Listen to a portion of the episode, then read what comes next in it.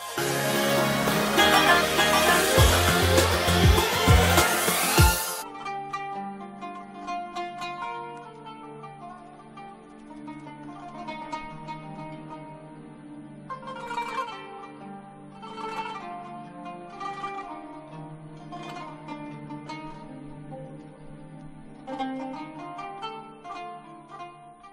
الله الرحمن الرحيم الحمد لله.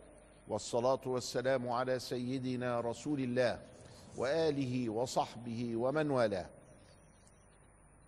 مع سيرة المصطفى الحبيب المجتبى صلى الله عليه وآله وسلم وصلنا إلى السنة السابعة من الهجرة النبوية الشريفة ورأينا كيف غزا رسول الله صلى الله عليه وسلم خيبر.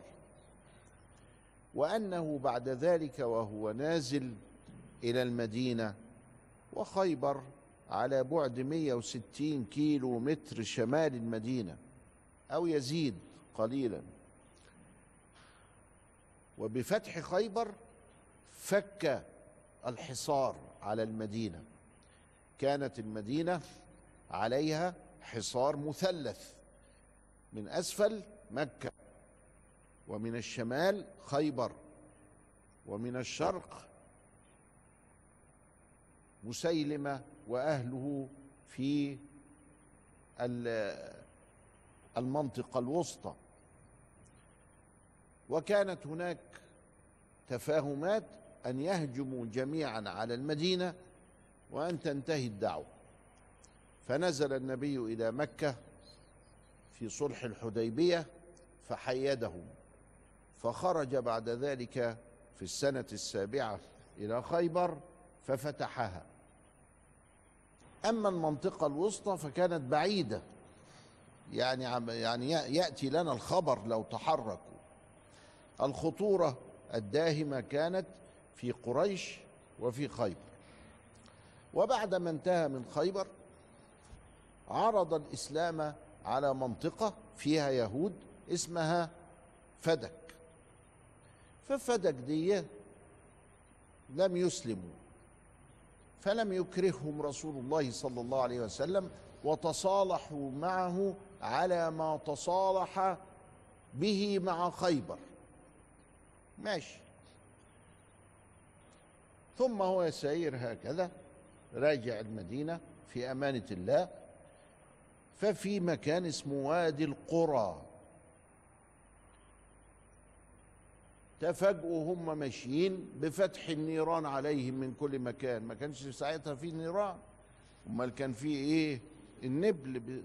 لقى النبل جاي من هنا وجاي من هنا. الله. طب إحنا كلمناكم وادي القرى.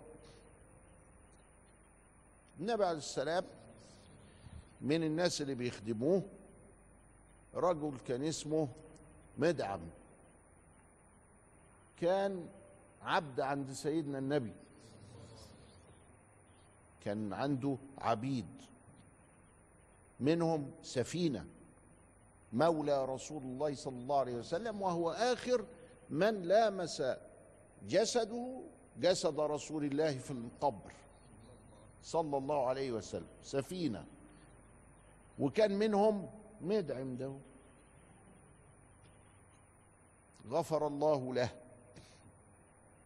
فمدعم جاله سهم موته. سيدنا النبي شايف العرب وهي فاتحة أفواهها عليه فما كانش يسيب الحاجات الصغيرة دي. فقالت الصحابة هو في الجنة. مدعم ما هو طبعا يعني بيخدم سيدنا ومعها على طول. وتمام يعني والرقيق بتاعه. وكمان مات في معركة مع الآخرين. يعني شهيد يعني. فالنبي عليه السلام قال لا. الناس الله لا إزاي؟ مدعم قال سرق شملة. سرق عباية من الغنيمة. فيأتي يوم القيامة وعليه شملة من نار. يبقى سيدنا النبي بينبه علينا إنه ما ينفعش الخواطر. وإنه مدعم وقد كان خادما لسيدنا بس الغلطة اللي ما تبش منها دي عكرت عليه الحكاية دي. نسأل الله له يوم القيامة العفو. وإنه يبقى مآله إلى الجنة ببركة سيدنا إن شاء الله. فلما الناس سمعت كده اترعبت الله. شاملة. حتة قماشة يعني خدها علشان يحطها على كتفه. فهتودي كله ده هتعكر كل الحكاية دي. فواحد جاي قال له طب يا رسول الله ده أنا كمان سرقت دول من غنيمة برضه في أحد البتاع. إيه دول؟ حتتين برطوشة كده. شراكين من شراك النعل قال له شراكان من نار. يبقى عرفنا إن المسؤولية كبيرة وإنك لا تحقرن صغيرة إن الجبال من الحصى. خلي الذنوب كبيرها وصغيرها ذاك التقى. واصنع كماش فوق أرض الشوك يحذر ما يرى. لا تحقرن صغيرة إن الجبال من الحصى ويبقى بنقول للناس اللي بيستحلوا الفساد في اللجان وفي أدوات الحكومة الحكاية مش لعبة واتقوا الله عشان إحنا مش فاضيين. إنهما شراكان من نار. وأنا ما أقدرش أقول إلا سيدنا مدعم. مدعم ده كان مع النبي. مش هينفع.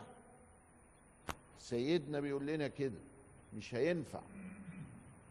وهيروح على الشمال شمالا من شمال من نار. ما كان يفوتها يعني. ما ينفعش. ما ينفعش يفوتها. أمال يعني بقى المسؤولين اللي قاعدين ينهبوا في البلاد والعباد وما فيش فايدة. مش راضيين يرتدعوا. يخافوا ربنا بقى. ملهاش حل إلا إيه؟ الله. بنذكرهم اهو بالله. فإن وجد هذا التذكير قلبا يبقوا هيعملوا زي الراجل بتاع الشراكين هيجيب النعلين اللي سرقهم ويقول لهم خد يا رسول الله. يرد بقى الكلام ده للشعب. يبني مدرسة يبني مستشفى يجيب أجهزة للمرضى يتحمل مديونيات ويسددها يعمل حاجة بقى. فقصة مدعم دهية قصة تخلي الواحد إيه؟ خايف ويراقب تصرفاته ونفسه. سيدنا الرسول ضرب وادي القرى أدبهم كده قالوا له طب ماشي خلاص خلاص خلاص معلش ننزل على ما نزلت على خيبر. يبقى خيبر وفدك ووادي القرى قال لهم خلاص وأنا موافق. ماشي شوية كده في حتة اسمها تيماء وتيماء فيها شوية يهود. سمعوا إنه ضرب خيب وسمعوا إنه ضرب وادي القرى وسمعوا إن فدك وافقت. فراحوا طالعين له في الطريق كده وقالوا له على فكرة إحنا زي خيبر ها منه كده ما فيش لا قتال ولا حاجة. قال لهم ومال زي خيبر زي خيبر. وراح عامل لهم الكتوبة بتاعه إيه؟ بتاعه الاتفاق إنهم يبقوا زي خيبر. جه بقى سيدنا في ربيع أول خلاص قرب عيد ميلاده بقى يوم الميلاد الشريف ربيع أول سنة كام؟ بنتكلم في سنة سبعة. وهو دخل المدينة وهو عنده كام؟ برضه في يوم ميلاده كده قريب منها 53 يبقى وهو راجع خيبر ودخل المدينة يبقى داخل عنده كم سنة؟ ستين سنة. صلى الله عليه وسلم. يبقى إحنا بنتكلم دلوقتي في سنة سبعة. وهو داخل المدينة 53 سنة. يبقى هو عنده دلوقتي كم سنة؟ صلى الله عليه وسلم يبقى عنده 60 سنة. بالقمر بقى مش بال مش بالشمس. لو كان بالشمسي هينقص عن كده السنتين. لو كان بالشمسي هيبقى عنده 58 بس إحنا ماشيين بالقمر على طول. يبقى عنده 60 سنة اللي هي 60 سنة قمرية دي اللي إحنا بنحسب بيها في الشهور العربية. دخل المدينة وقد فك كل إيه بقى؟ كل الحاجة اللي فوق دي. الحمد لله. فكينا هذه المسألة. من دلوقتي ربيع أول سنة سابعة لغاية القعدة القعدة ده شهر 11 ربيع شهر ثلاثة ثلاثة من 11 في تسع شهور. في التسع شهور دول تسع سرايا طلعهم تسع سرايا طلعهم يأدبوا دول. عرف إن دول هيهجموا المدينة يروح لهم في مكانهم. عايز يدي سمعة إنه ملكوش دعوة بالمسلمين. المسلمين مش هيسكتوا. عايز يدي السمعة دي. ضرءا للدم منعا للنزاع تقليلا للصدام.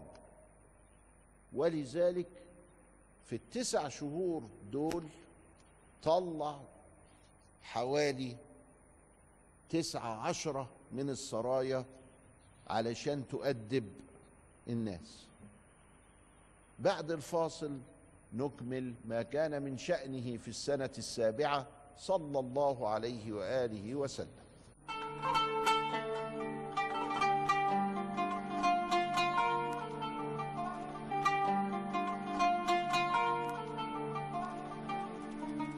بسم الله الرحمن الرحيم الحمد لله والصلاة والسلام على سيدنا رسول الله وآله وصحبه ومن والاه. وصل رسول الله صلى الله عليه وسلم المدينة في شهر ربيع الأول ودخل المدينة من خيبر. ثم إنه في القعدة ذهب إلى عمرة القضاء في سنة ستة ذهب إلى العمرة فمنع واتفق اتفاقية الحديبية وصد على أن يأتي في العام القابل. بقينا إحنا دلوقتي في العام القابل اللي هو سنة سبعة وسميت بعمرة القضاء لأن القضاء هو المصالحة.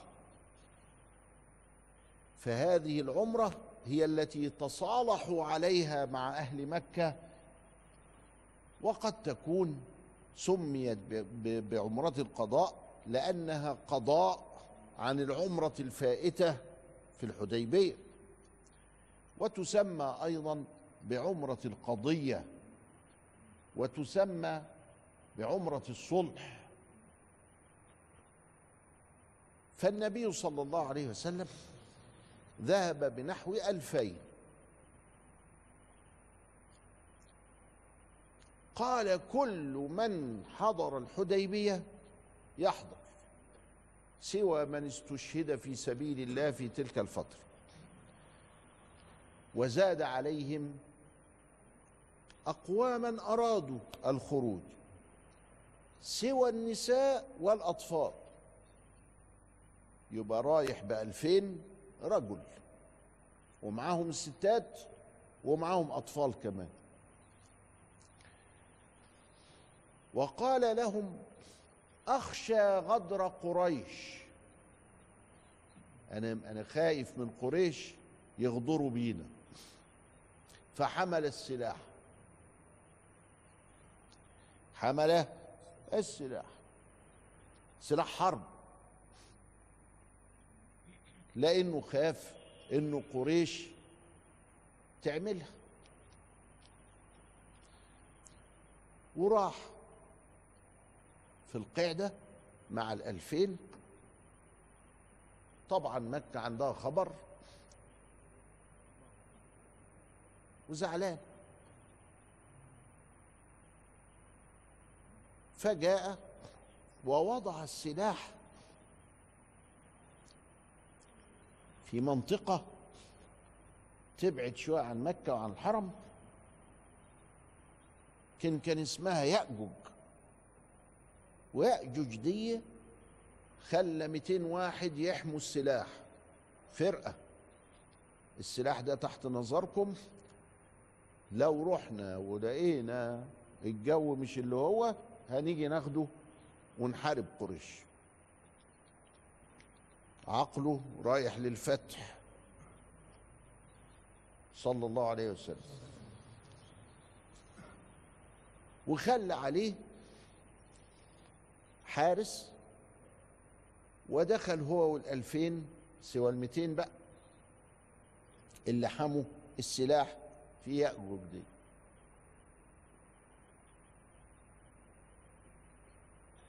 فلما جه دخل المشركين قالوا لهم بقول لك إحنا مش طايقين نشوف الناس دي.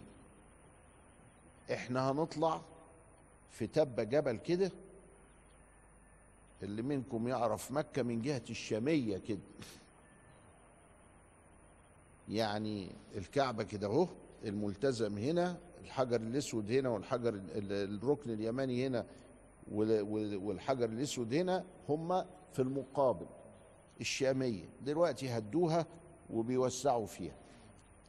العكس بتاع هيلتون والتوحيد وزمزم والكلام ده. العكس الناحية التانية.